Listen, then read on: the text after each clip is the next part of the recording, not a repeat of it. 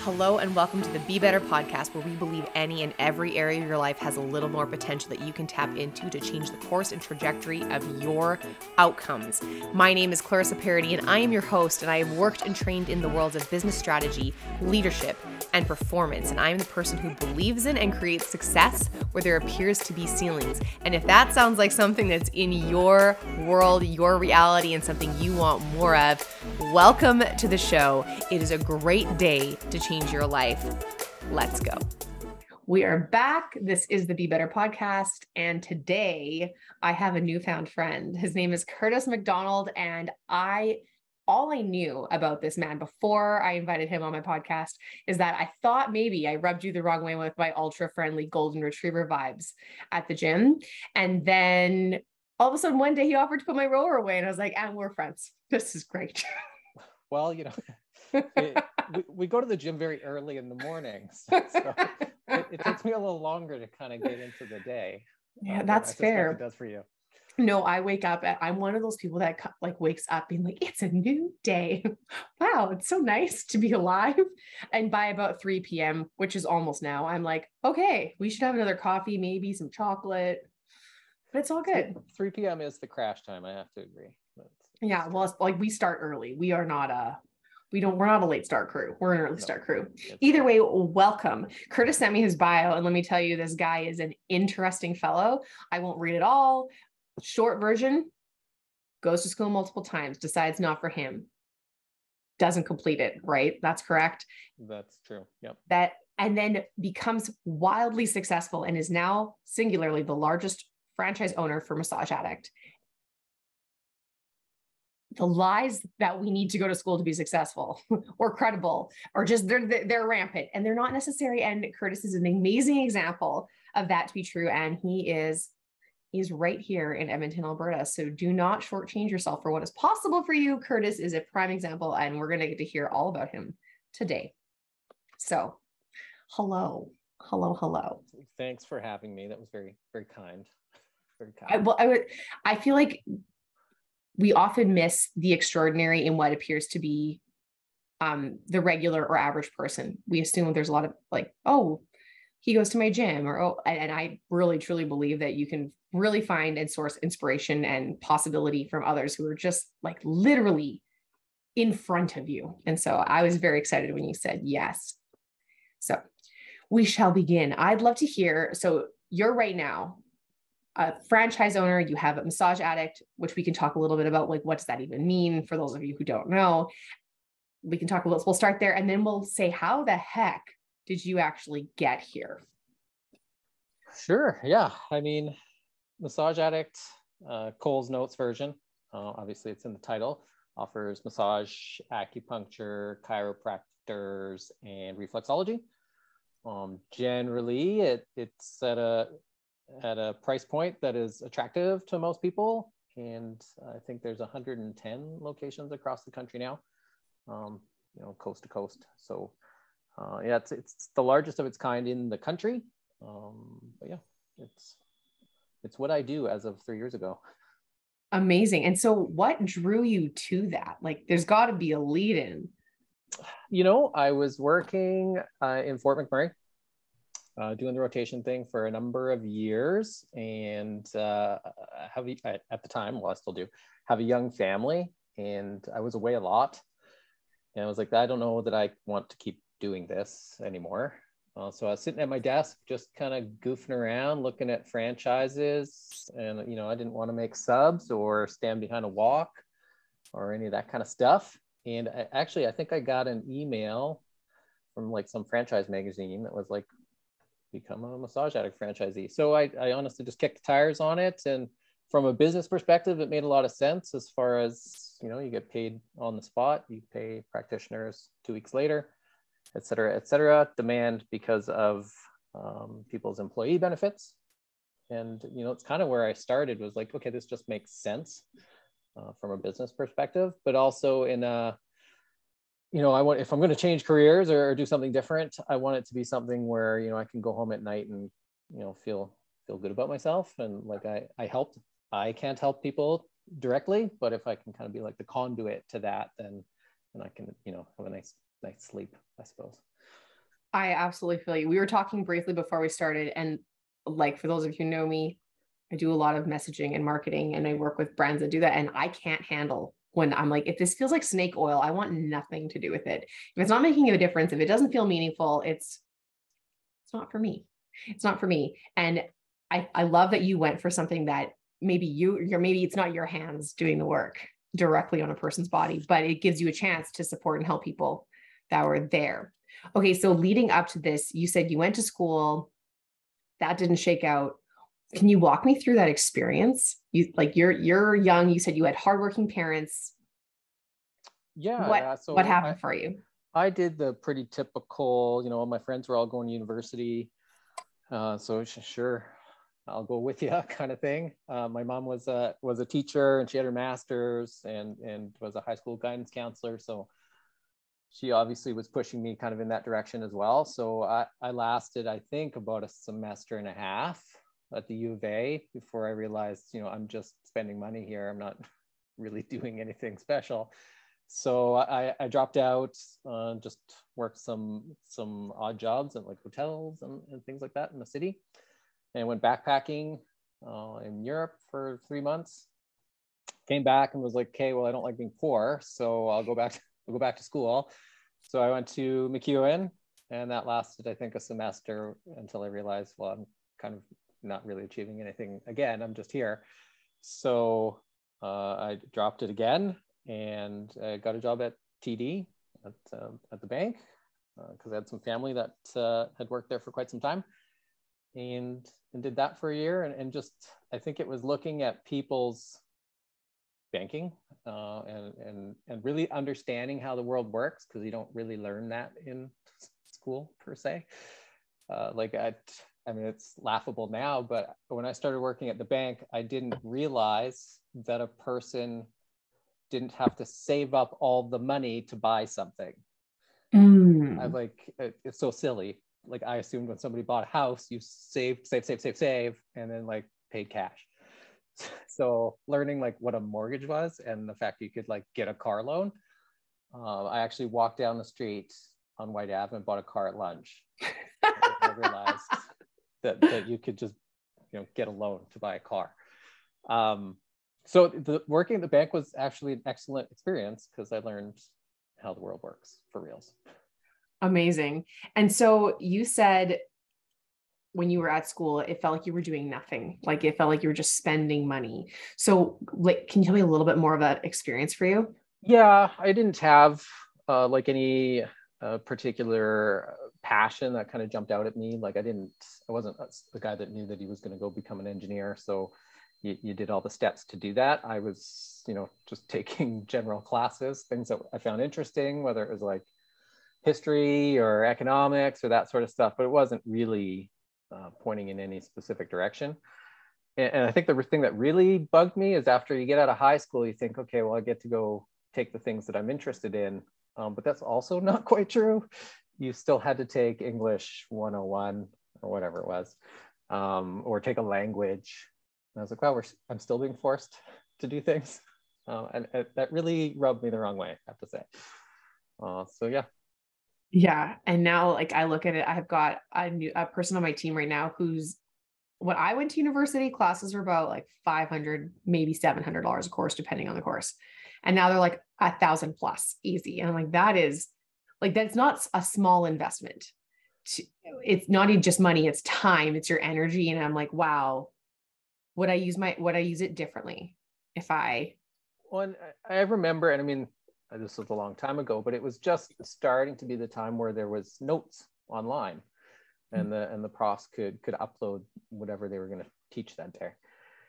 And I remember sitting in some of the lectures, and they were just running things on the screen that were going to be online later. And I was like, and to your point, I was like, I'm paying five hundred dollars for this. Or, I mean, my attendance wasn't great, but if, I, I had a prof that was there less often than I was. Right. I was like, I, I don't get a discount for this. So like, I can decide not to go, but it shouldn't go the other way. So th- things like that. And again, if somebody's going to be a doctor or a lawyer or things like that, you got to go to school for that. That makes sense. But for me, it was, it was kind of aimless. So it was really like, what am I, what am I doing here? Excellent. So you go to you go to a bank, you learn a little bit about the real world. Uh, you just you find out about financing and you buy yourself a vehicle. So what happens after this? Because you say you ended up in Fort Mac. Mm-hmm. So uh, I had friends that I'd worked with at, at like odd jobs prior that had, had started to go work up north. Um, obviously working at a bank in the mid two thousands, uh, when when almost everybody worked up north, you get to see obviously how much money some people were making, and Uh, you know, that starts to look pretty attractive. Now, I knew I couldn't work outside and be a pipe fitter, and like that's just not my skill set. So uh, I was lucky enough to get kind of an entry level accounting job um, up on site. So that worked out great. I just worked my way up um, doing that. Again, started with zero knowledge of anything, but you know, when I left or when, when I was done up north, I was typically the accounting manager on whatever site I was working at. So. Amazing. Again, with, I mean, there's a lot to be said about credentials for things like you have to do taxes. I get it. Okay. Maybe you want some courses underneath your belt, but don't be fooled. Don't be fooled that everything requires direct education. There's so much that's learnable on the job. And that's really impressive that you were able to like switch fields, find your way in. And, and like what it sounds like is you notice opportunities and then you take them. That's that what it sounds it. like. Yeah, yeah. I mean, you're somewhat lucky in this province to even have that, um, have that available. Like if you were in, I don't know, Tennessee, but I suspect maybe that's not the same path that many people could follow. Right. Um, but in Alberta, I think that that is still a viable angle. It's still viable. And there's lots of like other things that, that can be done. I mean, there's people who like, if you're in, in Silicon Valley, like you may not be the programmer, but an accounting manager for a tech wonder, or what are they called? Unicorns. They have, they have, you, you can be very, very successful in many different facets in different industries that pay tremendously well. I have learned this year that software companies are the next oil giants. Like they are just, the money they pump in is, for most of them, is extraordinary. And so software as a service is, I was like, huh, well, backup plan. Well, and, and I think uh, obviously a number of boomers are still like in that kind of retirement window. Uh, so mm. I think there's like a, probably a bit of a brain drain in, in a lot of industries or businesses, whether it's this province or elsewhere. And if a person is willing to kind of start at the ground floor and, and hustle for it, that you can still, there's going to be a big openings, I think, that'll need yeah. to be filled over time. It, and I think if you're willing to bide your time a little bit, it, I mean, I love instant gratification. You have a silver bullet for me. Tell me about it. I'd love to know. But it, uh, we were talking earlier, and it, for me, I'm like, I'm not afraid to put in the effort or time. And it sounds like you're not either, in order to see results. And I sometimes approach my career like the same way I approach the gym, like just keep going, keep going and try, try new things, try things that are a little harder, try things that are different. And you might actually see some pretty interesting results. I think if you're willing to step outside of your comfort zone, whatever it might be, and, and undoubtedly outwork the other person, yeah, it'll all work out. What do you think had you promoted over other people? For you to climb that ladder, obviously there's probably competition. There's probably a reason that you moved and other people didn't. What do you think had you climbed that ladder? I was willing to hustle for it, um, and was just gen- genuinely curious. So mm-hmm. obviously, as it relates to construction, I couldn't look at a drawing and, uh, and understand any of it. Um, but I liked being in the room while other people talked about it, so I could kind of grasp it. Um, So as part of the, the team of people that were making um, a lot of the, the big decisions, so that when it came time to be like, okay, well, you know, there's a bigger project coming and we need somebody to be in charge of this group, you know, who was the guy they trusted? Um, I, I was in there with them, even if I was smiling and nodding a lot of the time, um, but I, I was there. Yeah. A willingness to be in the room. And I, I find there's a few, I don't know if you've ever had this in your career. Sometimes your willingness to be in the room means your desk time of the due time for the tasks you need to get done is it can be, it can shrink significantly. And if you're willing to just be in that room and be like, okay, well, fine, I'll throw in an extra half an hour here. And it's not I'm not like the biggest fan of hustle culture. Like, I don't want you to bleed yourself dry for any reason. I don't want you to sacrifice like the joy in your life at every cost to accelerate your career. I want you to love your life. I really do. But I also know that I'm like thirty minutes. In thirty minutes, what can I achieve that will still get my job done, but will also allow me to still be in the room with that conversation so that I am known and trusted? That visibility, I think, is crazy powerful, because it creates salience. People, you're top of mind for people, and you've relational, being in the room with, in the physical room where people get to see you and connect with you. Like, there's just something different about that than just necessarily putting your nose to the grind, because both are effective. But I think that combo is like a superpower. Oh, I, I had staff that worked for me up north that were excellent accountants and the hardest workers I've, I've ever met, but they were, they were just at their desk and people didn't realize they were there. Now, I could speak up for them and say, you know, this is the person you want around, but you know, they're, they're just a faceless name. Right. Unfortunately. So this is a great takeaway, listeners. Don't be afraid to be known. Go get out there and, and make relationships.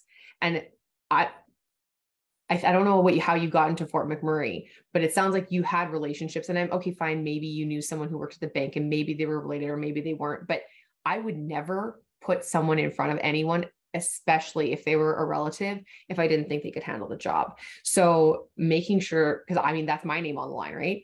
But it, those relationships with people you trust and you're willing to put your name on the line for them will change the opportunities that you have in your field. It it makes a big difference, right? Like it, like the, the girl that got me into even getting an interview um, t- to go work for the construction company in Fort McMurray was like a girl I worked, she was front desk at the hotel I worked at or something like that. So we were like casually friends. And mm. and then she came, went to work in H R with the company and just got me the interview. So, and I, I admittedly knew nothing at all about anything. So it was just that little kick. And then after that, it was a me problem. Yeah. But it, like that says something about the relationship, right? And I, I if you're willing to figure it out, I think that's, That's a difference maker. That's a difference maker. I don't think I was ever trained in, in the job I have right now. I was never trained. I just figured it out. Like, I was like, well, this is how we, I think we could do it, and willing to fail and try again or do it differently or like muscle through it a bit made a difference. So what thing, what, what do you think really got you results? And you're like, okay, it became your problem. You get, you get in the, the door, you get the interview, you get the job. Now what? Good question. Um, I just, I had no shame, I suppose, is maybe the best way to put it. Like, if I didn't know, I didn't know. And it, I didn't have to pretend like I didn't. And I was pretty open, and, and I am still with people. Like, if I don't get it the first time, I might screw up the second time, but don't be mad.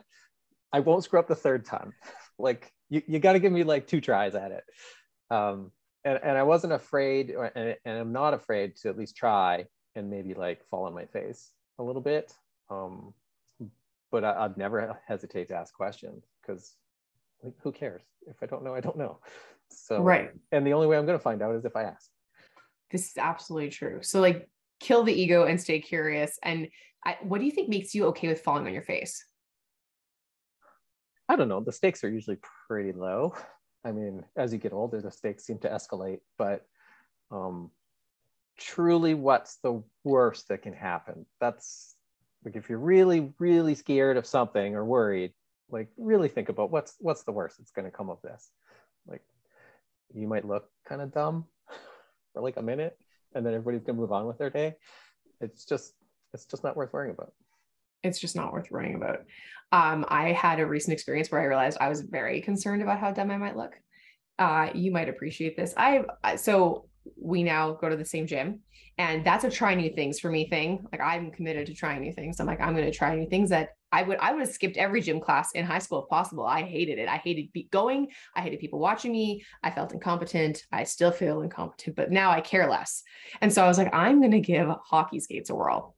Been on figure skates my whole life, and they are different. And I found myself not trying to go faster or not trying to do crossovers or turns, because I was worried I was going to fall my ass in front of all these people. I was like, who cares? There's no way you're going to get better if you're not willing to like play with it and be sometimes a little bit of a jackass, knowing that like sometimes where you learn is the is from the fall. That's where you learn. It's not from standing up and making the gentle turn. It's like from crashing into the boards.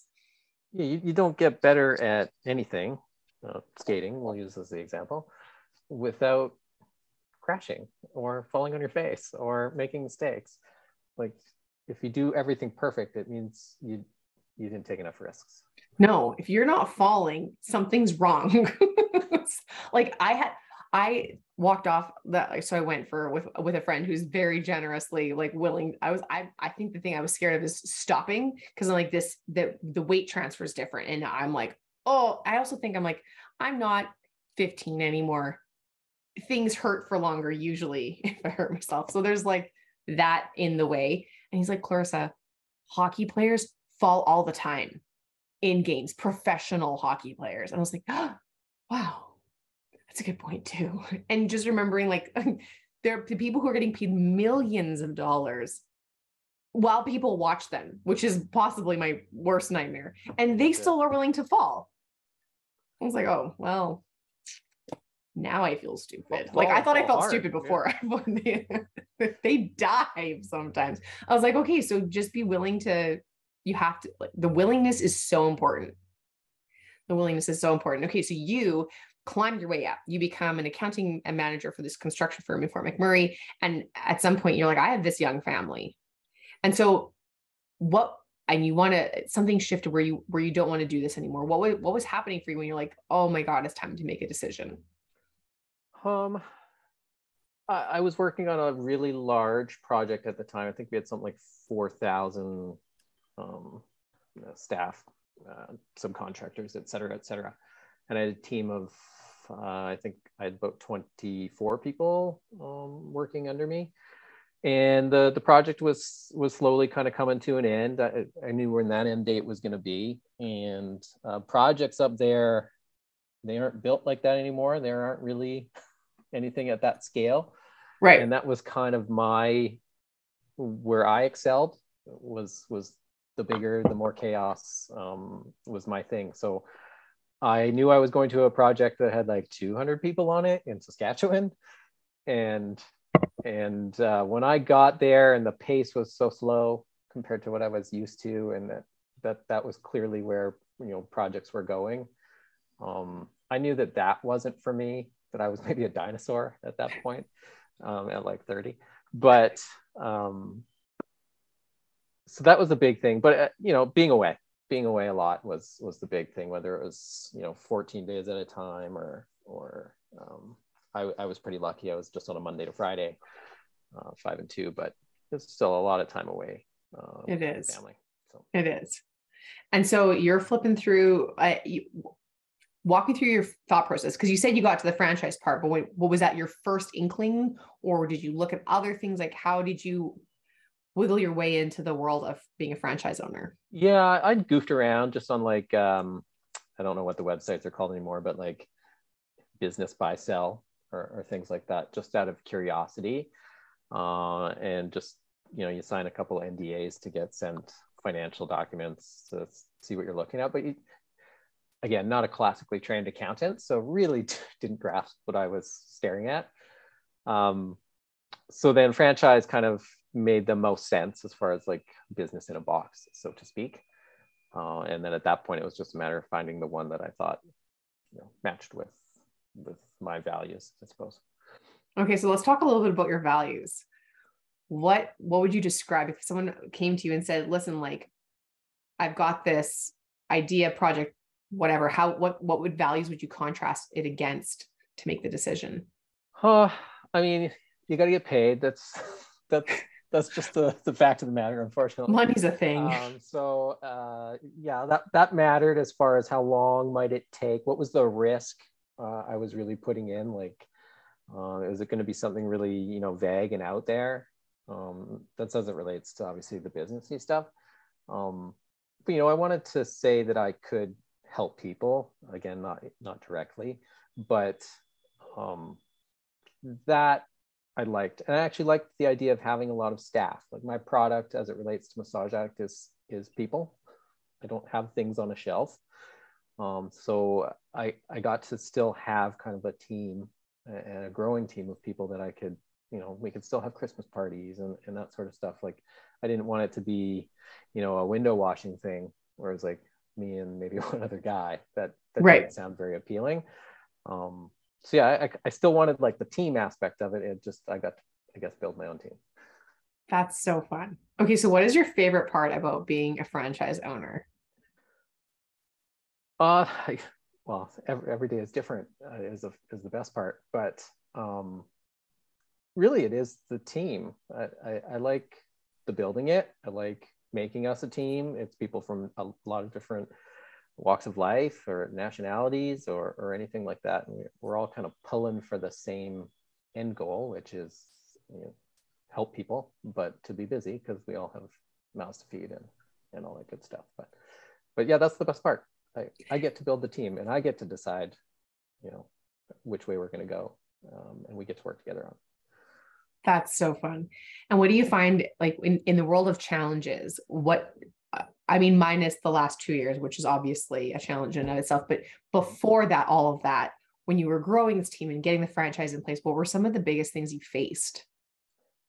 Uh, well, in the early days, uh, so the first year pre-pandemic, I was still working full-time.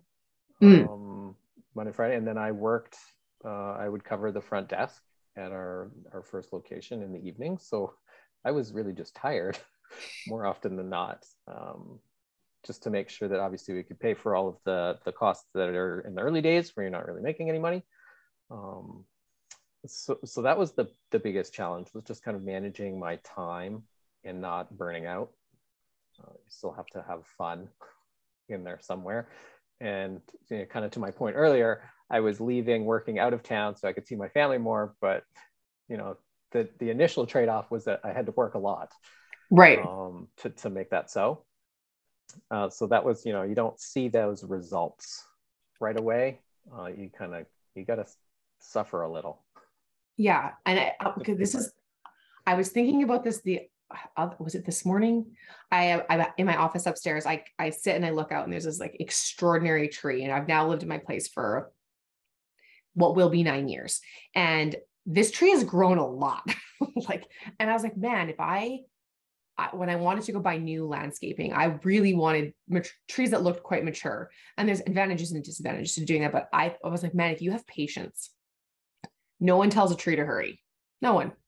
And it, and it does what it does so beautifully and organically. And I, if I would let myself do that rather than expect instantaneous results or, or assume that if they're not these wild, really gratifying results immediately, that I would, I, it's not supposed to happen. I'm deterred. I'm deflated. I'm not, I'm not continuing to persevere or whatever. Imagine what would be possible if I just approached things like a tree, which is, I, I was in, in, in an art school as a younger human. So this is like how my brain works. And, but it was, how many times have I gotten frustrated with my consulting business or with how things are growing in other realms of my life? And I'm like, come on, but being willing to have that upfront investment of your time and your effort and your energy and your money, and, and being willing to see the results, you're almost guaranteed to win the game.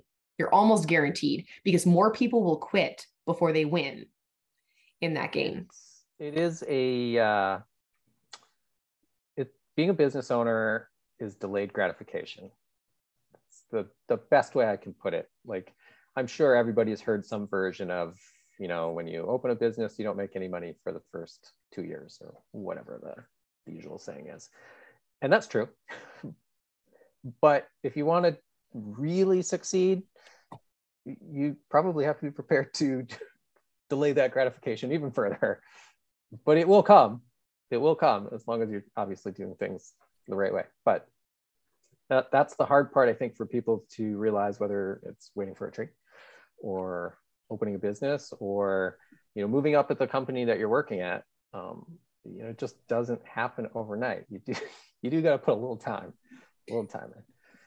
Absolutely. Absolutely. I have also found and been told and have learned from others from watching that owning your own business is one of the singularly largest personal development projects you will ever do.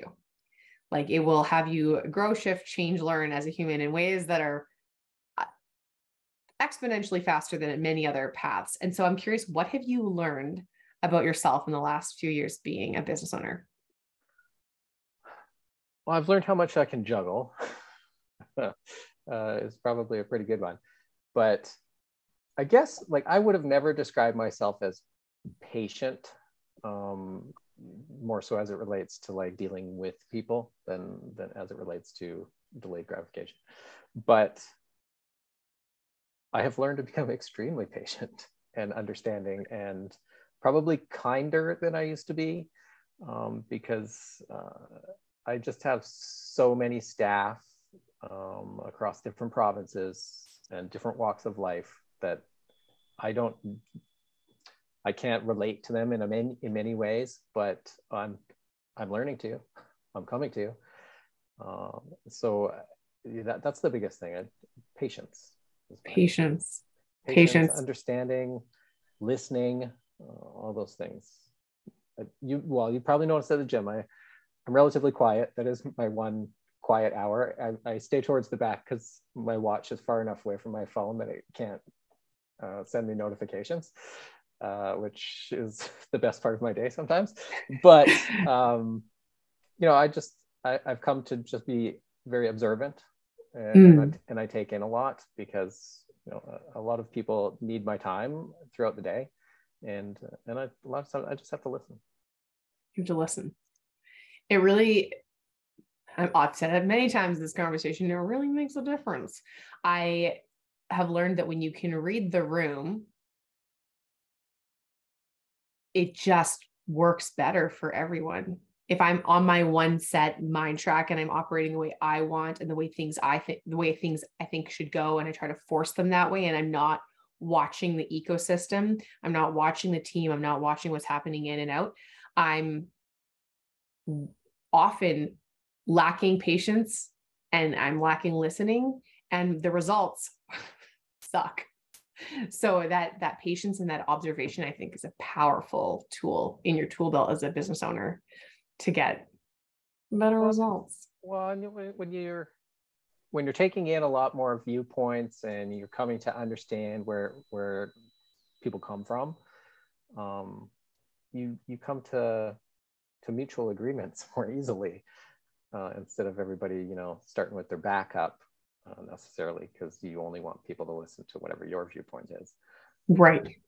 Everybody's everybody's lives have stuff, and everybody's going through something, um, and, and that goes both ways. You need that like respect to, to go from from boss to employee, employee to boss, whatever. Um, but everybody just needs to be more understanding and just listen. Yeah, and and space for differences, like. There are things that would never bother me that in either infuriate, deflate, take away from someone else's experiences. I'm like, how, how are you bothered by that? But allowing for that experience to be, it's just as valid. The same way I like peanut butter and other people don't like it, or other people are anaphylactic. Like, I'm like, I still just allow that. It doesn't, that they have those perceptions or experiences doesn't make it not real. It just makes it different. And it frees up tension, I think. Well, every, you could be mad about everything all the time if you choose to be. And it's just a lot easier to just kind of shrug and be like, oh, well, on to the next thing. It is what it is. I think I mentioned, if you, I think you said you listened to it, but it, the one thing I find myself asking is, how is this funny? I, because I can be, I, I have where, where standards are and then where Clarissa's standards are, are, are two different conversations. And it used to like, I, I have, my team will call it store manager vibes, where I'm like, this needs to be perfect. And I'm like, okay, store manager vibes, I'll settle down. But I, I now have to ask, why is this funny? Like I could be, I could just be mad. I could be offended even, but I'm like, why is this, why is this kind of funny? Like, why is this, why is this really empty and meaningless? And this isn't actually a big deal. And let me tell you, I'm way more fun now. I'm way more fun than what I used to be, high strung like a snare drum to like a gentle tambourine with some jingle. It's great. It's great. You talked earlier about um, injecting fun, like making, because you said the hustle is, is can be real, and especially in those early days, you were balancing day job and then franchise and family. And you said, just trying to like inject some fun. What is it that you do? Like, what are some resources you tap into to fuel yourself up again? Yeah. I mean, obviously everybody has different things that uh, provide the fuel, but um, you know, it might be, I mean, it could be as simple as like just going to a pool with, with the family, which we did like last Sunday um, out to Sherwood Park, just to like blow off some steam for an hour or two. Um, you have littles, I'm assuming? I do. Yeah. Yeah. Yeah. Oh, fun. Uh, so yeah. So, you know, we did that, that that's simple stuff, but we like going on like long vacations. So I don't mind working for long stretches, or I guess the whole family at this point is used to it, but, um, and then we'll go for three weeks. Brilliant. Somewhere, somewhere random. Uh, so that's my version of fun. Maybe it's go to a hockey game, like whatever it is, those kind of things. Love going for a nice dinner. That, that's oh, yeah. always, always a highlight. If you had, if you had some recommendations for dinners, where would you, ta- where would you suggest people go? Okay. So I don't know if you, I don't know, we're about the same age. So when we were in our twenties, it was like what? Earl's, Joey's, those are probably like the places. The places. Um, and then, you know, kind of the, you know, the fancier fine dining kind of came out, and that was kind of all the rage. And I find a lot of those places are kind of carbon copies of each other now, but um, what always delivers, if you ask me, is like an Uccellino oh my or gosh. Barbricko. I mean, those are obviously side by side. Range Road. Range Road is so good. Those are, if I'm like, okay, we're going for dinner because, you know, we worked hard this week or whatever it is. Um, those, they always do their part. Love your taste. I was like, this is, this is a, I take those recommendations. So if you are in Edmonton, some of y'all are not, but let me tell you, I went to Uccellino a couple weeks ago.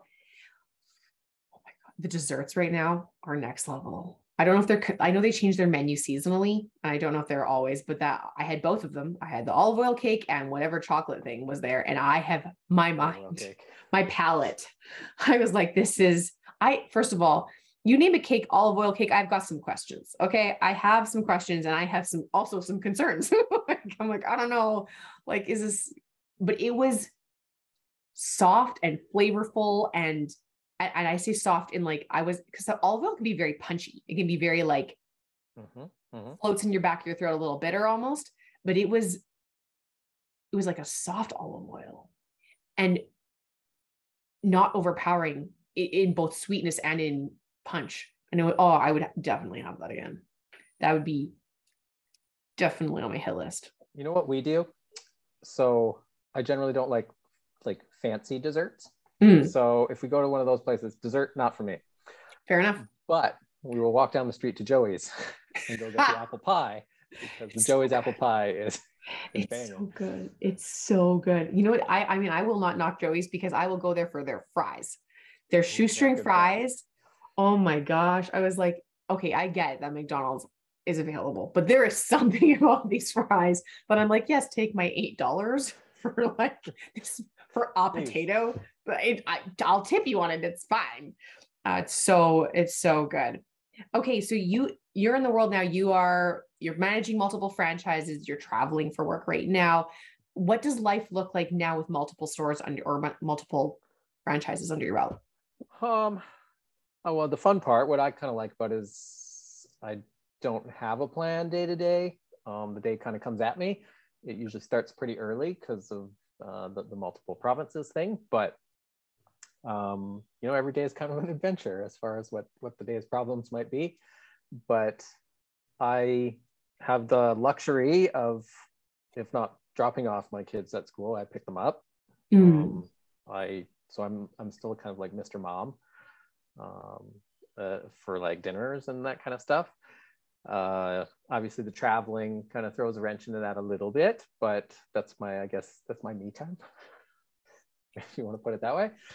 Uh, but yeah, I, my phone is very active, but for the most part, I get to work from home, or, you know, I'm just kind of driving around, um, stopping at the clinics, dropping off supplies, saying hi to everybody, checking in, you know, that sort of thing. So, um, I just take everybody's kind of requests. So my phone is, is very, is the busy phone. I, I imagine I have, I check, I'm like one of those person people that picks up my phone all the time. but I've now to manage because I, I have to, it's just how it is, but it is almost always on do not disturb because I'll, I'm going to look, I'm going to look, but if things buzz while I'm doing other things, I have like shiny ball syndrome. I don't know. I'm like, Oh, Oh, and I don't finish things. So do not disturb has been the best thing in my entire life. And if you're willing just to look at your phone while it's on do not disturb, you'll it's, get so uh, much done. It's, it, it is a game changer, the do not disturb, particularly if you're like, I'm going to go to sleep. Oh my God. I don't right? want my phone to bug me, but I've noticed like I have an Apple Watch. So usually that like distracts me, mm. but if I forget to put it on or whatever, it's not charged, I feel almost lost mm. because I'm like, I'm not getting notified when something's happening. Uh, Cause uh, for my staff, I mean, I, I take pride in getting back to them very quickly because, you know, that, like I said, everybody's, everybody's got stuff and oh, for sure. I don't like them waiting on me for a response. Um, yeah. I've, I've probably set unrealistic response times. So, so if you don't hear from me quickly, everybody thinks something's wrong, but uh-oh. Oh, if you're, if you were to ask and poll your staff to describe you in three words, what do you think they'd say about you? Uh, I, I, well, I hope they say that I'm understanding because I don't give them really any trouble at all, but, um, understanding, hardworking, um, I'd probably, it's going to sound like a bad choice, but whatever, uh, unprofessional in the sense that mm. I always wear a hat. I generally wear sweats. Like even if I do cover shifts at the front desk, which is rare nowadays, if it's summer, I'll wear shorts or sweats or sandals. Like I, I come at everything very casually, I suppose. Maybe unprofessional is a bad word. I'll go with. Maybe it's I'll approachable. With, I'll go with casual, I'll go with casual and approachable. There we go. Thank you. And, no problem. Gotcha. Because uh, I mean, it's it's a professional atmosphere, but it's also a relaxing atmosphere. And, and like you said, I, I, approachable is what I want to be, uh, mm. particularly now that, you know, it's grown to a point where I'm not in any one place for very long stretches of time, um, any one location. So when I am there, I want them to be able to, to feel comfortable just to come at me or that's awesome or whatever it is. So I think when you can create approachability in your work environment, you will find out the stuff that you would not have otherwise found out about. It's, like it's true. I like people, I, I rarely get surprised by, you know, whatever the staff complaint of the day might be. I've, I've probably heard it from someone um, because they felt comfortable enough to, to tell me. So it doesn't have a chance to fester uh, and become this thing that you kind of get blindsided by all of a sudden. Did you ever receive like feedback or complaint that you're like, whoa, unusual or funny? You're like, this is very strange. Um, yes. I mean, I suppose, uh, obviously everybody, uh, it, them being healthcare practitioners, um, they all have their own styles and preferences and, and that sort of thing. For anybody that's gotten a massage, you probably find you've never gotten one that's the same as the other, um, because everybody has their own little bit of flair, I suppose, that they put into it, which I think is a positive, but that's neither here nor there. And, and because of that, people have different requests for what they want me to provide as far as maybe whatever the lotions are, or lotions, gels, whatever, um, supplies, that sort of stuff. So yes, sometimes I have to temper it a little bit because I can't just buy everybody everything. Everyone has their own unique vending machine of massage lubricants. For real, I, I should have a weird, a weird machine in the back for it could work. You never know. The day is. That is amazing. And if you were to change one thing that you think, man, if I could, if I could tweak this, this would, this would make it that much more enjoyable. What would you tweak? You know, I, it, maybe it goes back to our um, delayed gratification or patience, but um, things snowballed quickly as far as, as adding locations. And uh, much of that was just opportunity. And, and, and it, I can't tell you it was a plan, but I, I, if I could go back, I would slow it down right a little bit. Um, Got to, it. To really have time to kind of, you know, get, get my hands in things, I suppose. But yeah, cause it, things kind of escalated quickly. Yeah, I can imagine. But I mean, the on the bright side, trial by fire and under pressure is usually when, like, you you seem to thrive under variety. Everything you've ever said is like, I really like how every day is different, or I didn't really know what I was getting myself into. It's always a surprise. And so sometimes for people who really value variety, that kind of challenge and change could be what actually is like your a catalyst for you. Like your superpower is the uncertain.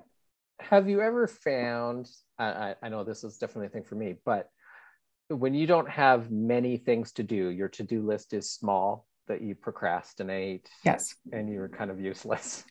Uh, but the longer the list, the like, the more you can juggle and the faster you work and the more you're productive. I, I, I certainly operate that way, that I'll complain that my to-do list is very long and never seems to get smaller. And then when it does get smaller, I'm like twiddling my thumbs, wondering what to do. There's only three items. What do you want from me? I'm not going to do them.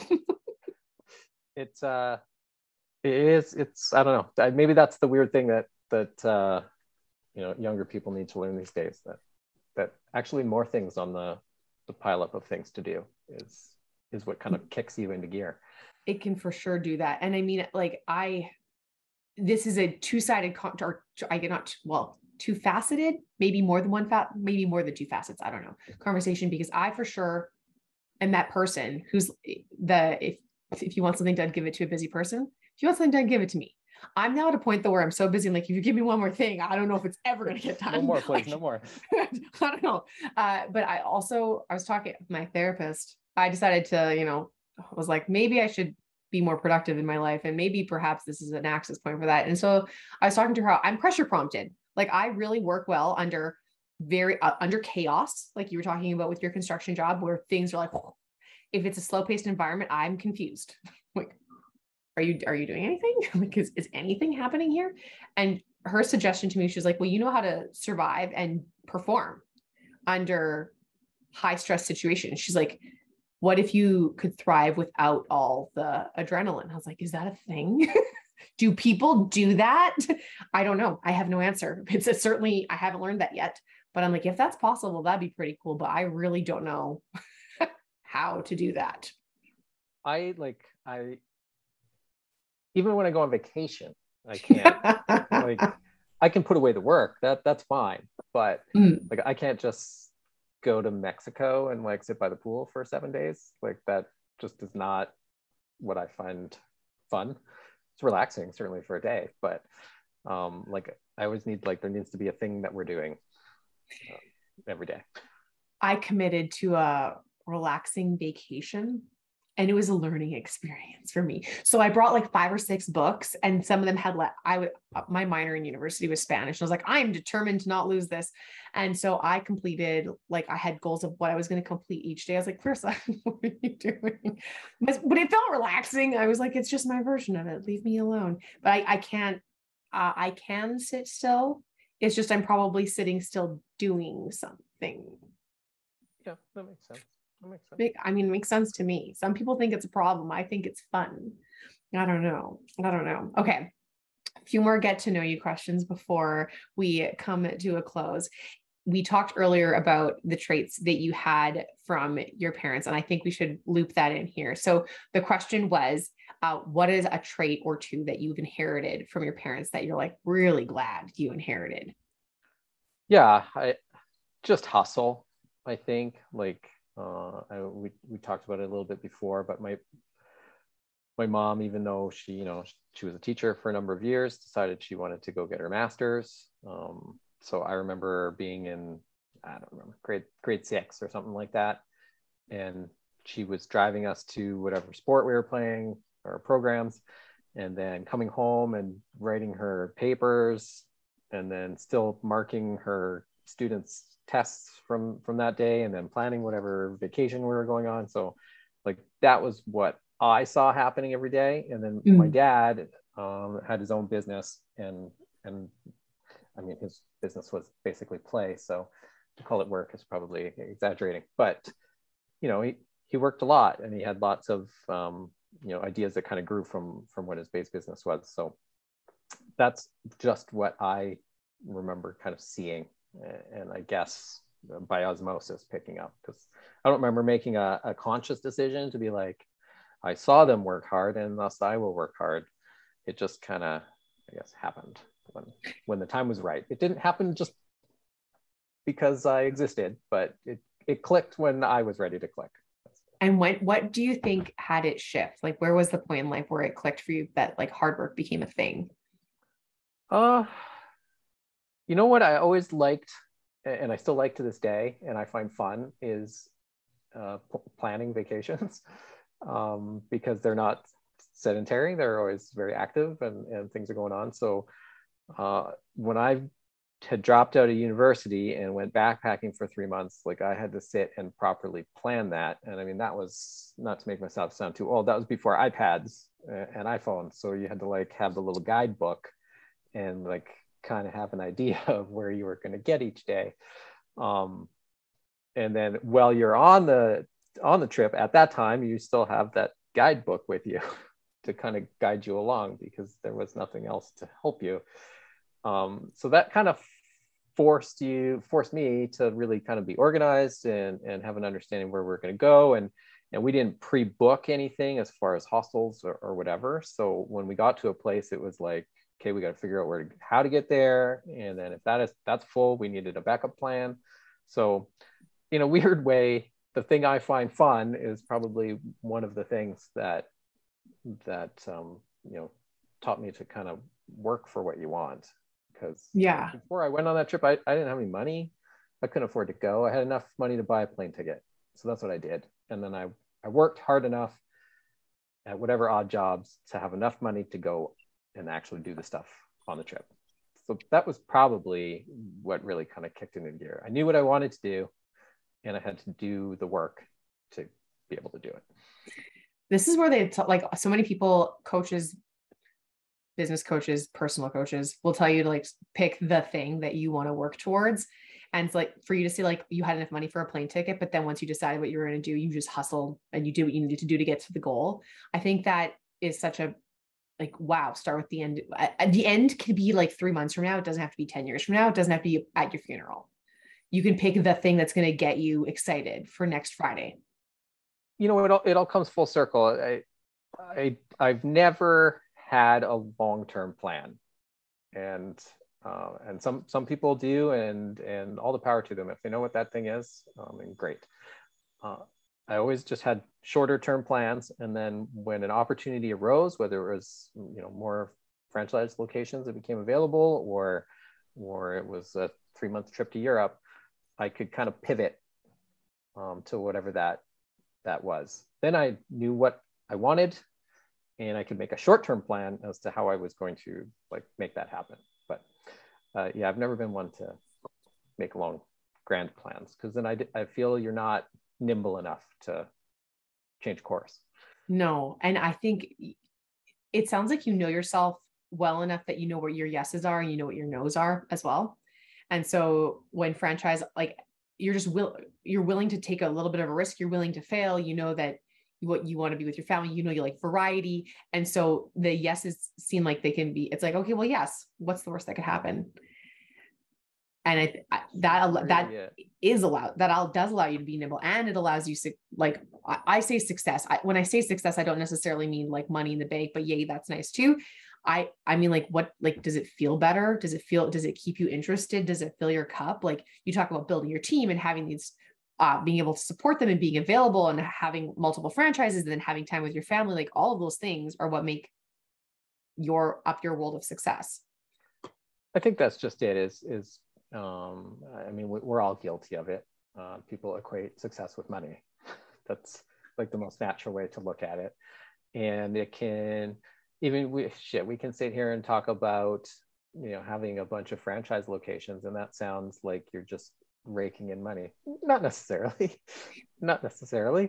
You have um, a lot of operating costs. A lot so, of things happening. So, like, I, I think people sometimes need to just step back and and you know what you see on the well, it's judging a book by its cover, right? What you see on the outside isn't necessarily, you know, what what's true on the inside. Like I, I, as it relates to a business, I, I always hear people um, be like, oh, it must be great having a business because you get all the write-offs.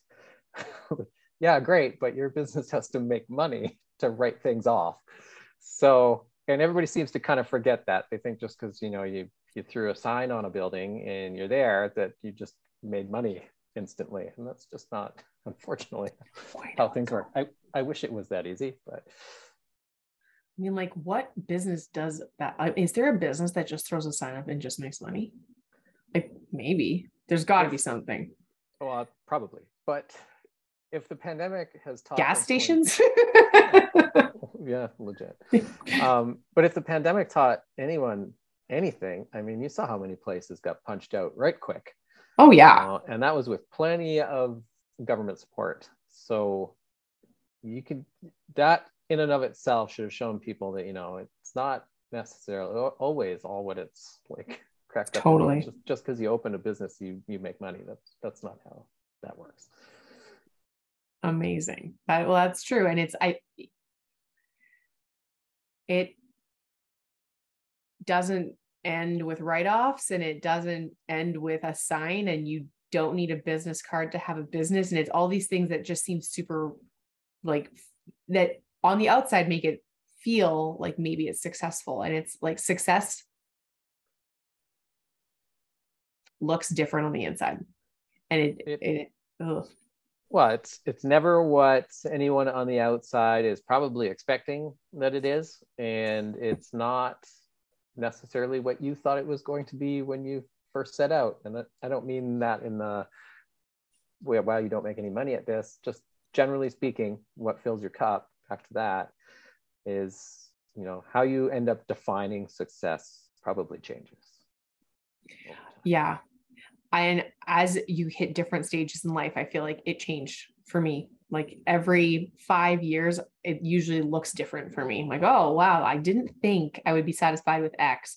I didn't think I would be doing Y. Huh, I didn't know I'd want to consider B, like whatever it may be. And I'm, I'm giving yourself permission to evolve and change your mind or think of things differently can be really powerful, as opposed to keeping yourself to what was.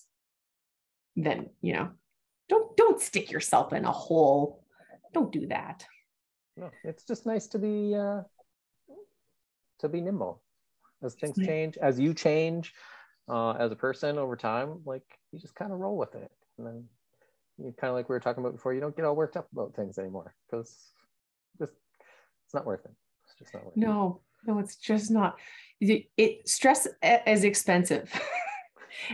It costs you your time. It costs you your creativity. It costs you your will to live. Sometimes you're like, come on. And it costs you, it can cost you your team members. You're stressed out all the time. People don't want to work with you. And yeah, they, they pick up on it, right? They pick up on, on the vibe that you're putting out. Absolutely. Oh my gosh. Kurtis, you are such a fascinating creature. Well, I really enjoy our conversation. Before we part, I'm yeah, just, I'm just average. I need that to be clear for everyone, but I think that that's the most important thing for people to realize is we're we're all just people, um, trying to trying to do our best, and you know, enjoy enjoy the time we get, and you know, it doesn't. We're not all you know curing cancer. And from a, for lessons from a guy who calls himself just average, uh, be willing to be nimble, say yes to opportunity, and stop worrying about how, like, the question to ask is like, how bad is it really going to be if it doesn't work out? Like, what could, what could, what's the worst that could happen? And I think that will take you from what you say is average to the extraordinary people. Because if you keep yourself forever held back behind an invisible line you've created for yourself, you're not going to, you're not even going to know you. You didn't set out to be any of this. And now look. I, I did not and do not know what I wanted to be when I grew up. You've got time. You've got time. You've got lots of time. Still planning. Still planning. Still, still planning. No, you're not planning. You're still saying yes. Nimble. When in doubt. When in doubt, when, say yes.